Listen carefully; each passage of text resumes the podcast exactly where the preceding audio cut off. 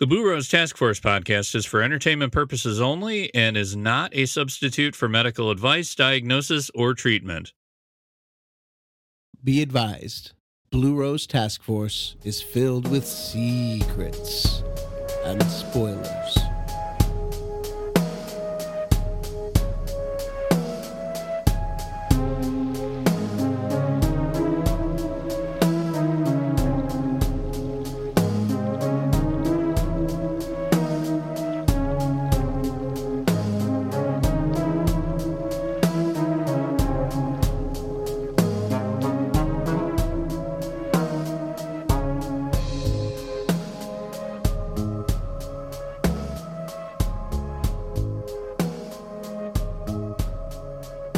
Welcome to the Blue Rose Task Force podcast, where we look deeply into Twin Peaks as a whole, one episode at a time, using the full scope of the show Twin Peaks and all its official media. We don't use the word canon, but we consider all official releases important because Lynch and Frost have approved their presence, and we welcome all input into the collective consciousness that is the Twin Peaks community and wider universe. And listeners, we have a field report from the long-lost Agent L. Holgate. Reporting for duty. I've been lost in the ether, somewhere in the bardo, in between two worlds. But I'm back, briefly, hopefully in a little regular slot where we're going to delve into some thematic issues that have come up throughout multiple episodes and just indulge our ruminations. That sounds great to me. So yeah, in this episode, we are going to be looking at the killer reveal arc, which has taken place over various episodes, excellently and detailed coverage from Agent Bernardi. And in this one, we're going to be psychoanalyzing some of the core characters in this storyline arc, looking a little bit into archetypes, something that we'll delve a little bit deeper into later as well. And also touching on a few echoes of cinema that, again, we'll be diving into deeper as we go through towards Fire Walk With Me and Return. But the main thing I want to look at is some of the psychology and psycho-spiritual themes that have come up with the killer reveal in the episodes we've covered in the podcast so far. And there's quite a bit to look at. The questions we're sort of going to ask here is trauma the ultimate theme in Twin Peaks? What mental illnesses might some of the main characters in this storyline arc be suffering from? And possibly touching on some Jungian concepts of the shadow and asking again what Laura is and how we can somehow make sense of the utterly incomprehensible trauma that she goes through in this piece of work. So yeah, in this episode, I want to propose that we could diagnose, not something I suggest anyone does for actual real humans, because you can't diagnose someone you haven't assessed, but for a TV character, we can bend the rules a little bit. And I would propose that Leland is a psychopathic narcissist, and that both Laura and Sarah are suffering from the other side of the complex trauma coin, borderline personality disorder, which again is something that I believe that David Lynch is aware of and kind of a bit obsessed by in his female characters. Firstly, narcissism, something that is utterly fascinating that I have been diving into in my own psychological studies. And it's got an obviously interesting mythical background.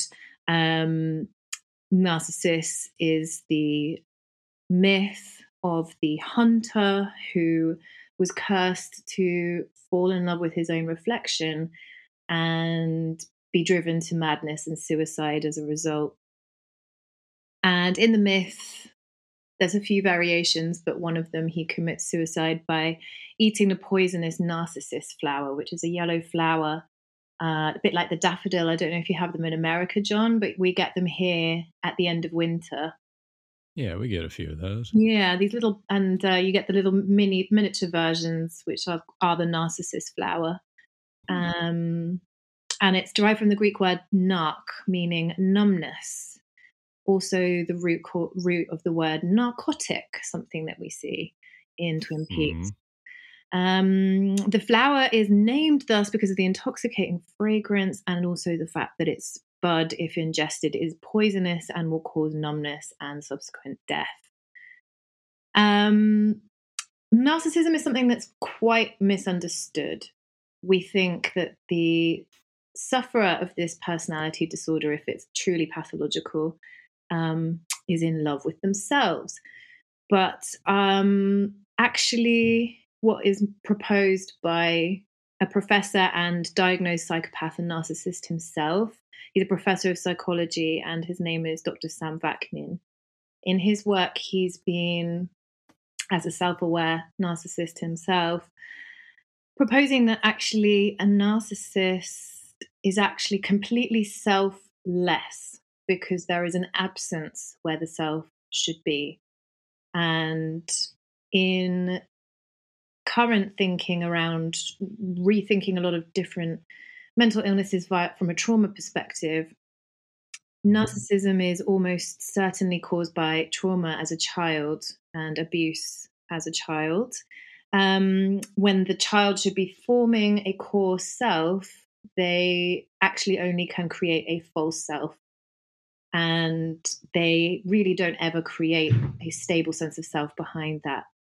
And this is something that we get echoed and hinted at in Leland's, when he sees the sign of Bob and he recognizes it and says that he met this entity as a child on a holiday with his parents. There's just that little thread of a hint that he was himself probably a victim of childhood abuse. So we could argue quite with a bit of, empathy towards Leland that he obviously probably has some complex trauma from childhood, but that he developed narcissism as a result. And not all sufferers of complex PTSD or childhood trauma actually go in this direction, as we'll have a look at further when we look at Laura and Sarah. But in this case, we could argue that Leland has, and that he's a narcissist with psychopathic comorbidity, which is actually one of the most dangerous of the pathologies that we have. I think in cinema and TV, we've seen a lot of dissociative identity disorder and schizophrenia, which has been demonized.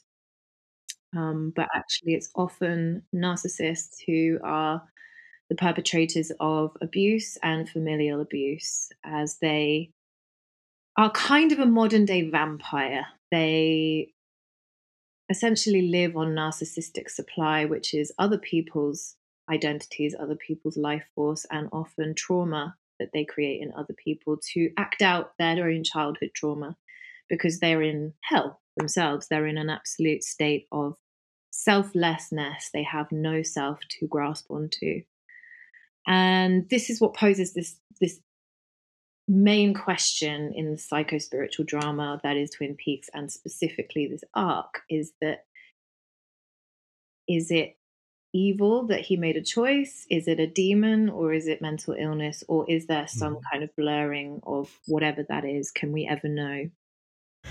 Yeah, it sounds a lot like, I'm working on episode 16 right now, and there's holes in Leland, and like this hole of self, and this hole of like where his soul basically is. And like, it's like, if he really is a narcissist like this, like everything you're saying absolutely holds true, that even if we look at Bob as if he were a real thing, like having a hole like that is a perfect spot for Bob to reside in. And like, you know, if narcissists are vampires, so is Bob. And like, it totally makes sense that, that kind of mentality would work on Leland too.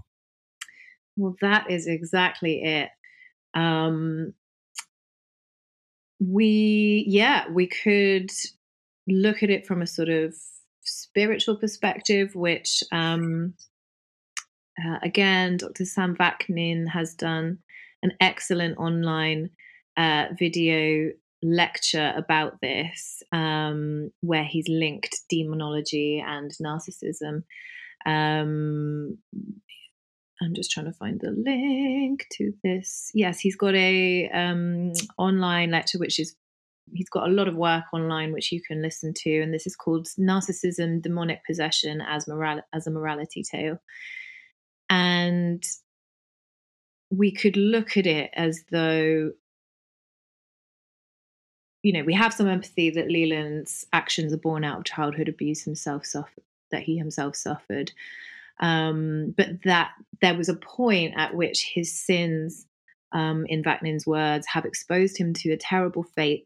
The possessed individual was to blame for his own possession, because there was that entry point where the darkness could get in. And he also links narcissistic personality disorder as a sort of demonic possession in a way.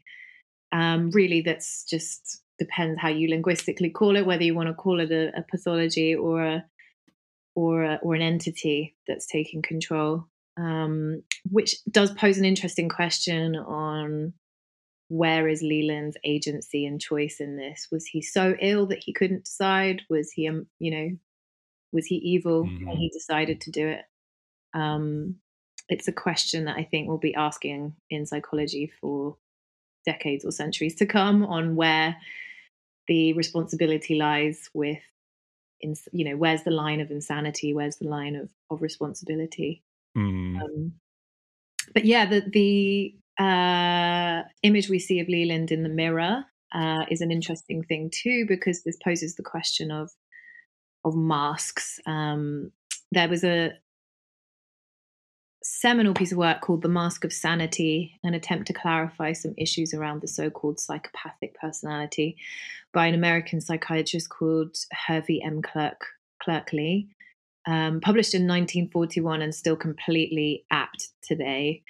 And he proposes that we all wear a mask of sanity, that is what civilization is based on. That we all put on a mask of sanity when we go out to work, when we interact with others, and that, behind that is all sorts of other things that are going on in different selves. But that in psychopathy and narcissism, there isn't anything behind that mask. It is simply a void where a person should be and where the child never developed an actual self. This has also been touched on by Rosie from Blue Rose Task Force, where you flagged this. Oh, you mean Diane, right? I do. We're a big fan. Okay, good. Sorry, yeah, Freudian slip. Yeah, I wouldn't mind her as a guest either. Maybe it's a prophetic. But yeah, Rosie has said that the problem with Leland that Leland's having is not that of another personality has taken up residence inside his body, it's that of blackness has taken up residence inside his soul. And that Bob is not necessarily an alter ego, but just I would propose it's from Laura's perspective, the mask is something that she uses to disassociate from the truth that her father is abusing her, not something that Leland wears or that he's got like an alter, like a dissociative identity disorder thing. Dr. Sam Vaknin has proposed that narcissistic personality disorder is very similar to DID, which was previously known as multiple personality disorder. That there's like memory lapses and complete disassociation and psychosis that can occur But yes, this question of where Leland's responsibility comes in is an interesting one. You got any thoughts on that, John? It's just complicated because, I mean, we don't know exactly how young he was, you know, how much of a, you know, like, was he just a compliant kid and like the behaviors have, it's like how much training, how much grooming, how much,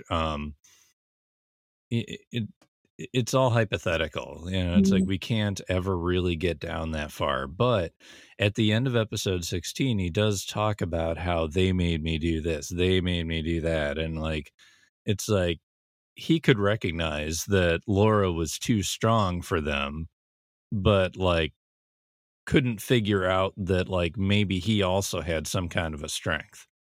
You know, it's like he just like lays back and you know, it's, I don't know if it's an empathy problem. I'm looking at it from an empathy point of view where like he just doesn't have it.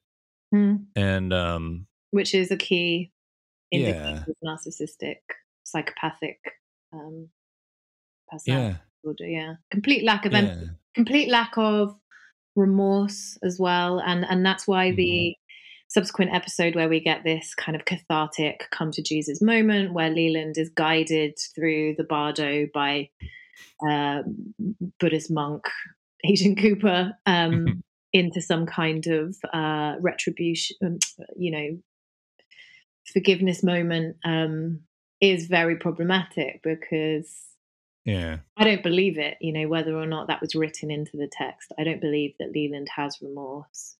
I don't believe that there was something taking control of him. You know, I think there was choices made along the way. And yeah, like you say, it's where's that entry point where the evil gets in? Very good question.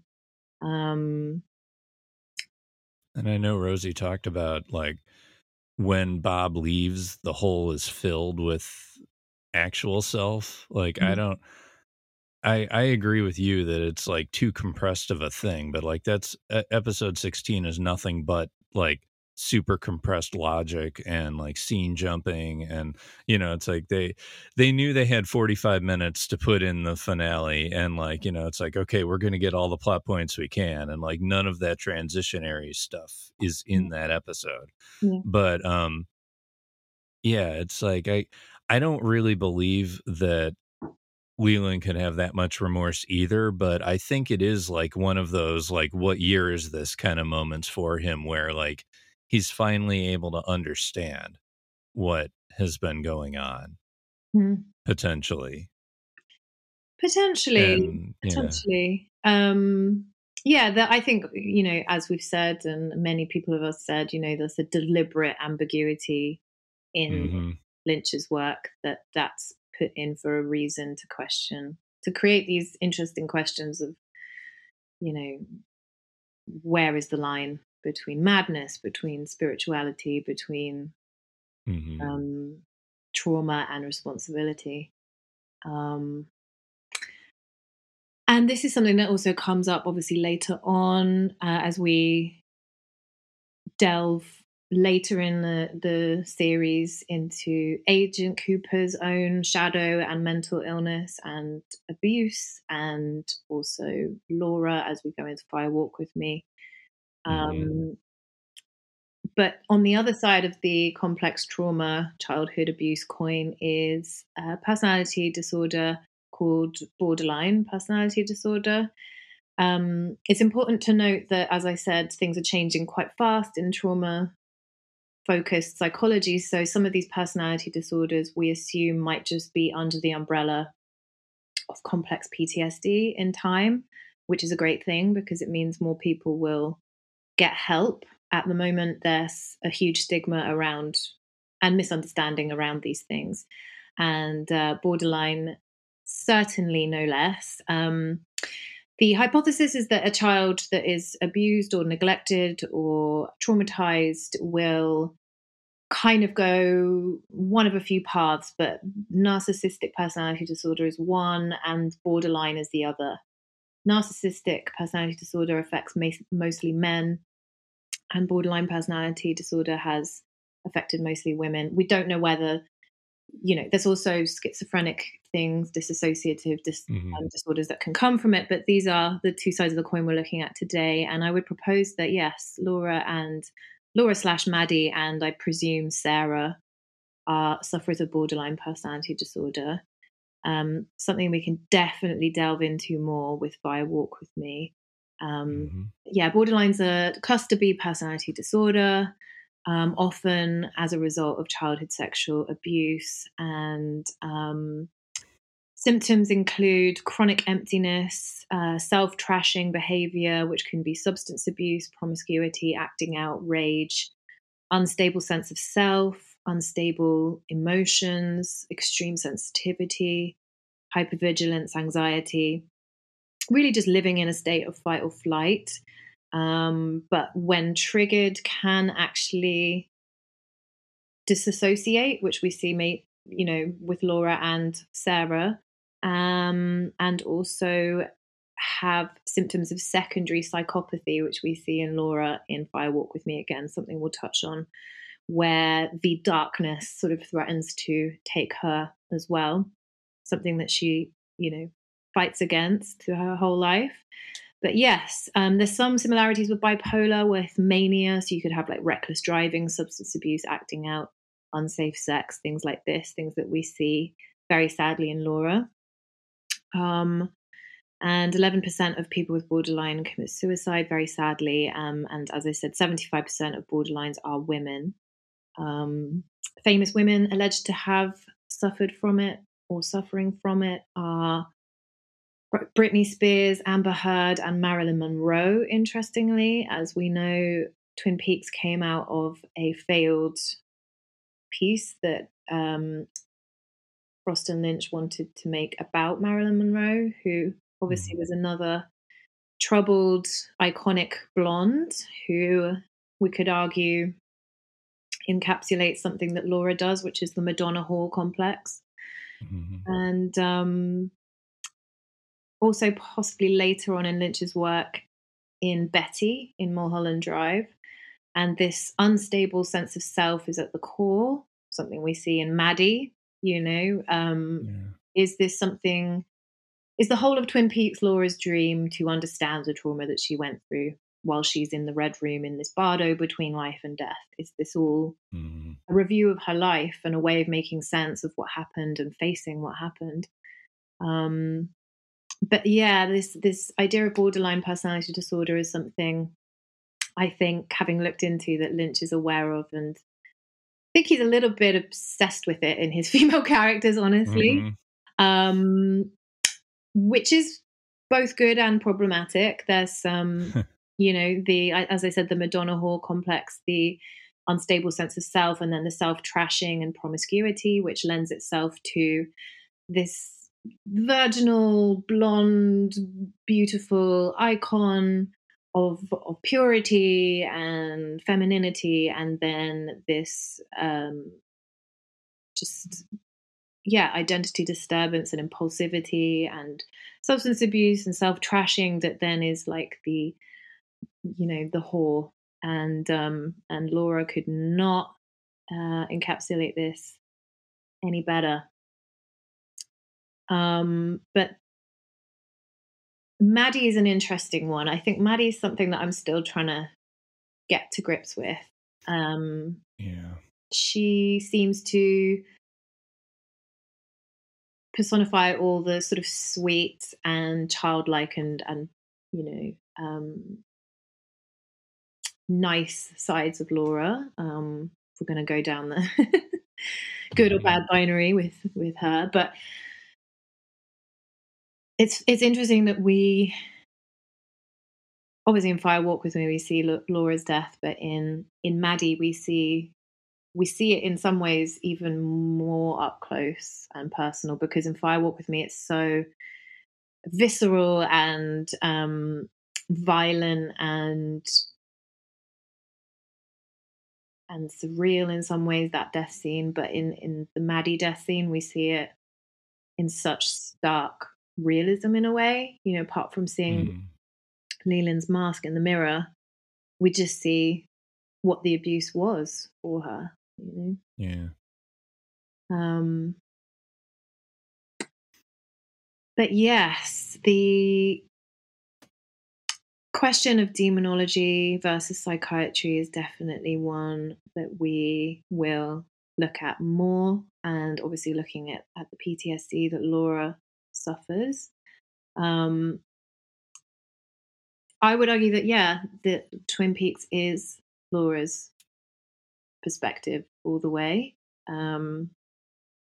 We see that in Fire Walk With Me. We see that in her diary. We see this in The Return, where we're told that she is the one that everything comes from, which in my mind is the answer. She is the dreamer.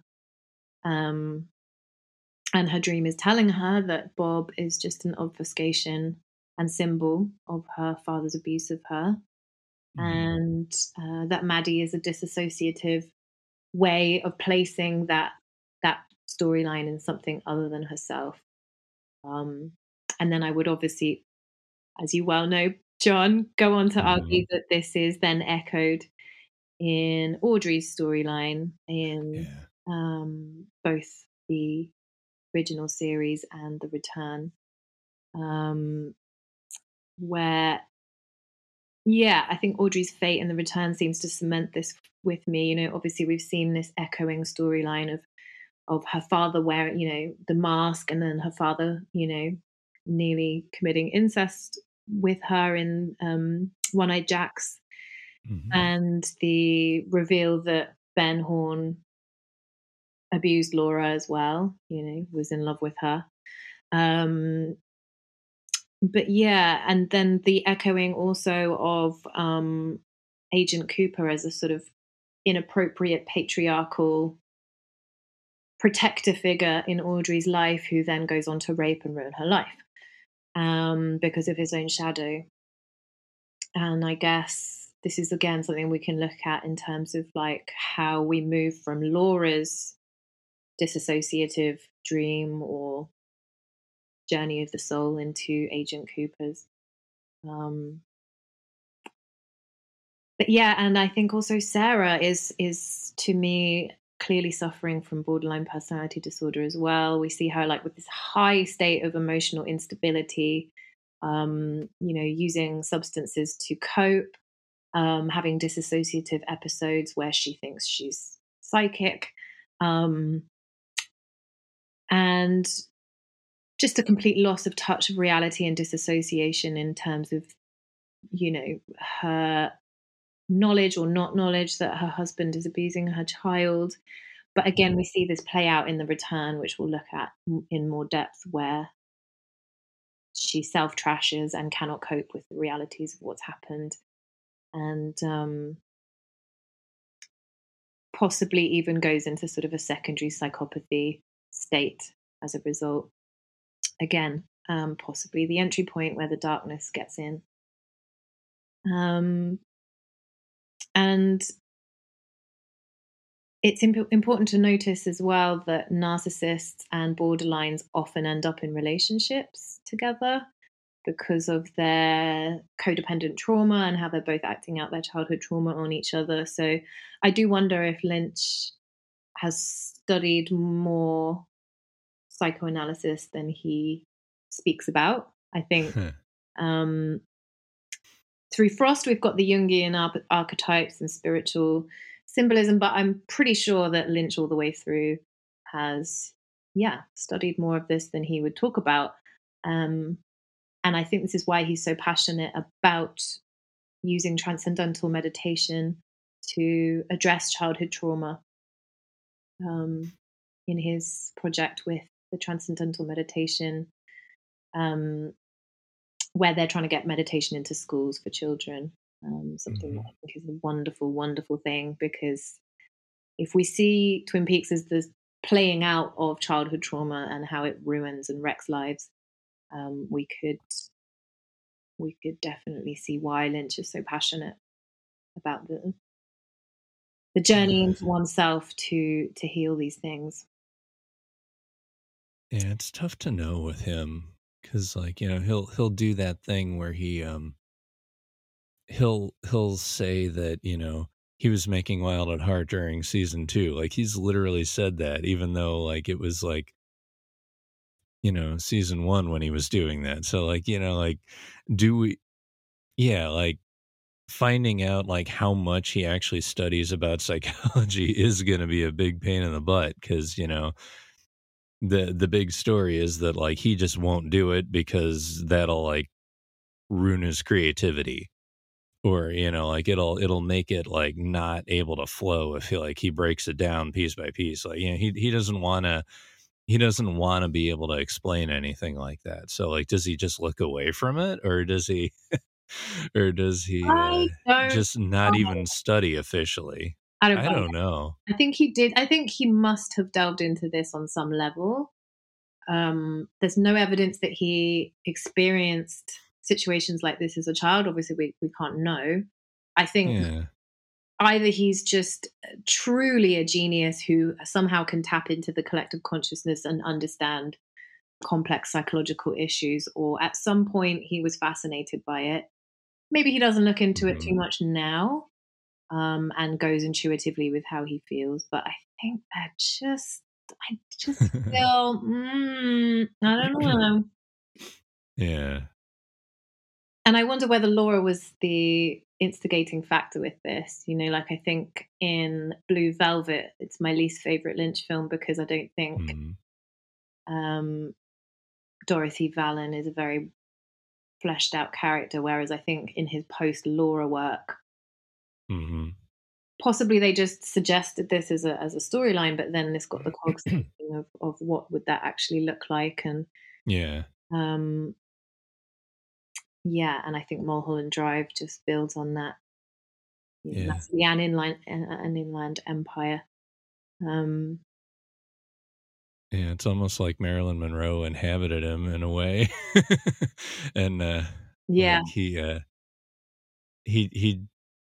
he has to figure it out one way or another. And it just really does seem to be like, you know, everything that's come since then is like, like ever since Laura, I know, like, Joel Bacco has looked into this from, like, a nuts and bolts kind of perspective. And, like, his focus does change onto, like, you know, victims like Laura, and, like, from a female standpoint from this point forward. And it really was just a plot point. But you know, I mean, even Frost says, you know, it's like Laura was just supposed to be a starting point, but you know, I mean, basically Lynch couldn't let go of her after a certain point.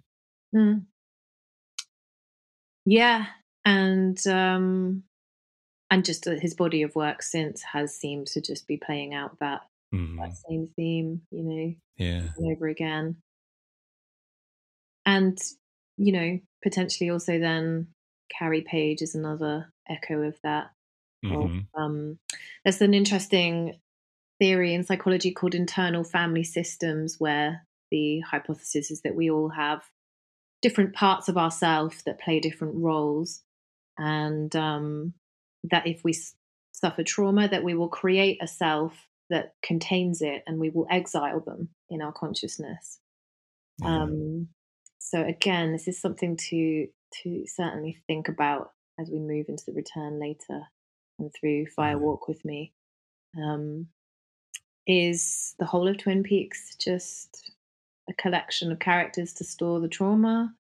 Are we seeing fractured parts of the real story through someone's eyes, the dreamer's eyes? I mean, I think the town is a real thing. I think the characters are real, but are we seeing them through the prism of someone else? Or is it just a symbol of paradise lost? You know, a beautiful place that's somehow corrupted.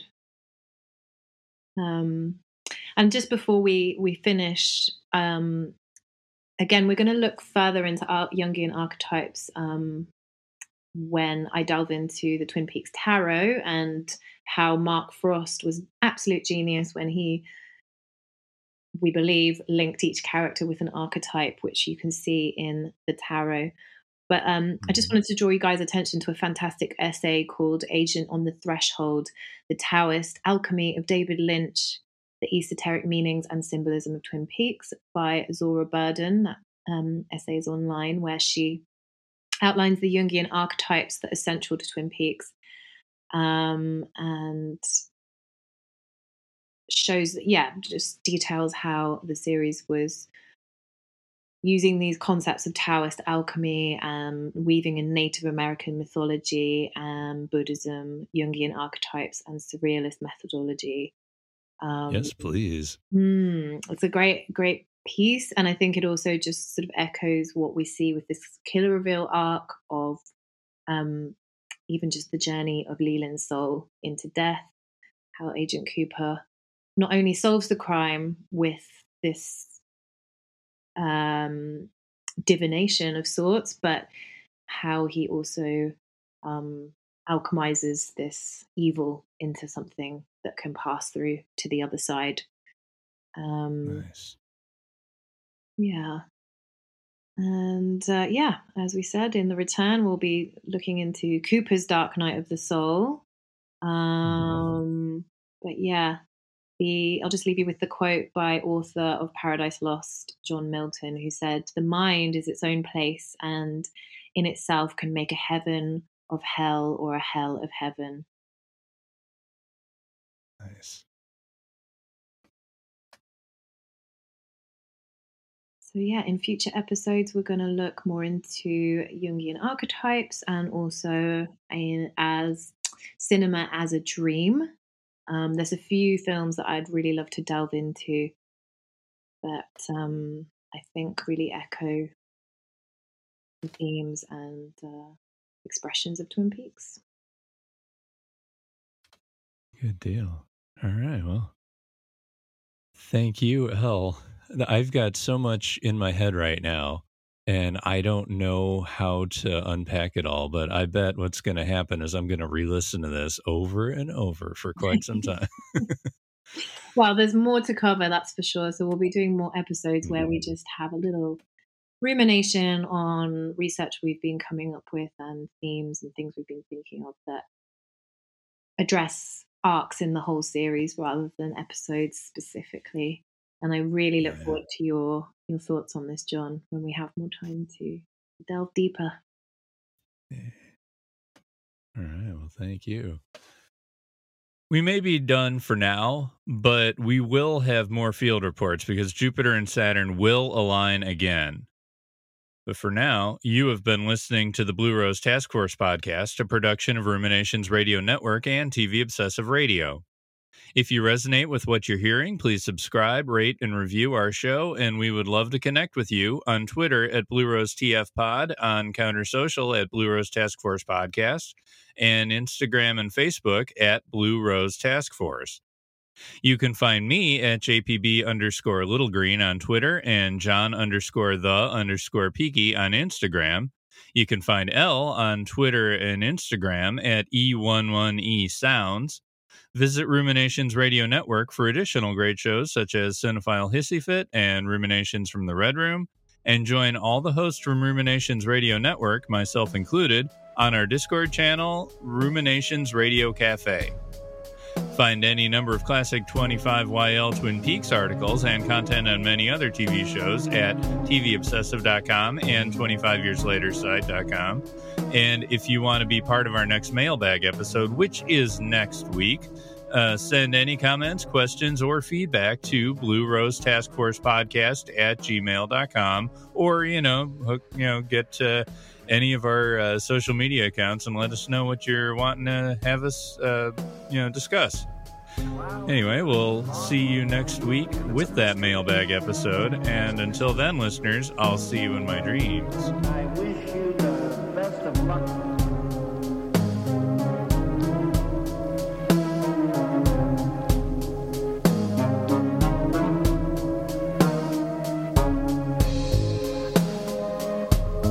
Way to kind of deepen and expand the universe that the show takes place in.